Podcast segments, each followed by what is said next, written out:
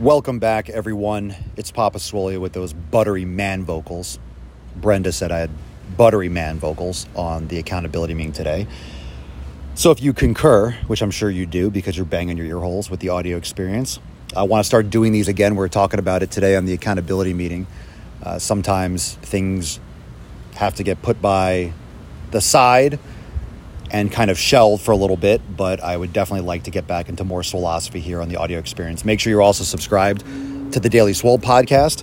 Um, that's a much longer form podcast. We go over SwoleFam posts and take live questions and cover a lot of videos and reactions and stuff like that. So make sure you go and check that out as well. And of course, swolenormousx.com for all the information on what we have in terms of memberships and that's kind of what I want to talk about today, not the memberships in themselves, but taking that first step and what that first step looks like. So, a lot of times when we look to get started with something, we think about or we focus too much on what we want the outcome to be. Um, when someone wants to lose 100 pounds.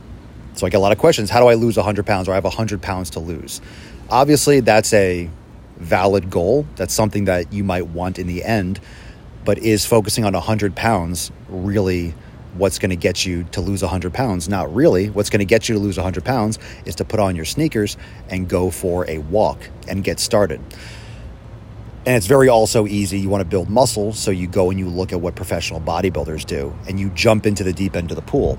Now, that can work, that can be effective, but you have to understand that when you're looking at someone who's an expert or someone who's been doing it for 20 years, and you look at me and you hear me talking about what I eat and how I train and what I do and my routine, most people aren't going to go from zero to 100. Most people aren't going to go from sitting on a couch watching TV all the time, eating hot Cheetos and Doritos and pizza and blah, blah, blah, to waking up first thing in the morning and cold plunging and then going right into doing some sled work and club work and a workout and a podcast and then training, lifting weights and eating steak, they're not going to change all those habits right away. They're going to have to take that first step.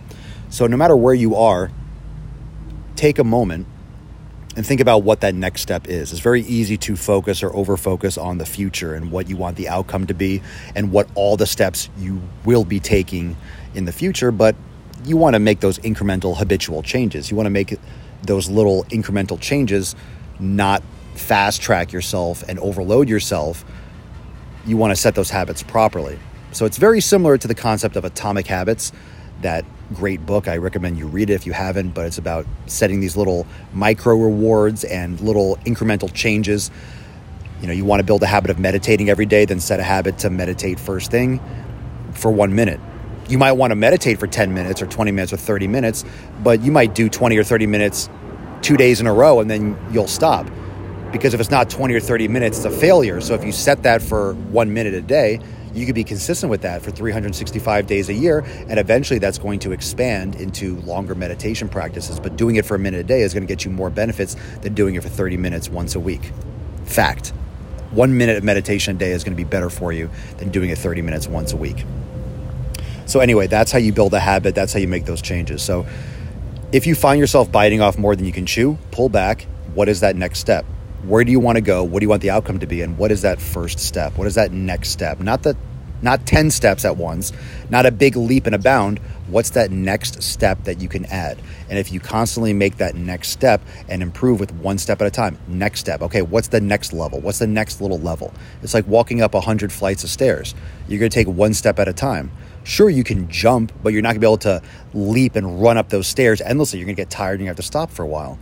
Whereas the person that just takes one step, one step, one step, it's like the tortoise and the hare. It's like, um, you, you know, like any of those cartoons where like the prey is running and freaking out, and or Pepe Le Pew, you know, he's trying to rape and harass that cat, and he's like, she loves me and he just walks casually after her. It's like consistency. Slow. Don't go you know pillage and harass women or men. But you get my point. It's consistency. Consistency wins. So don't try to jump to step 10 don't try to do everything at once. Don't bite off more than you can chew.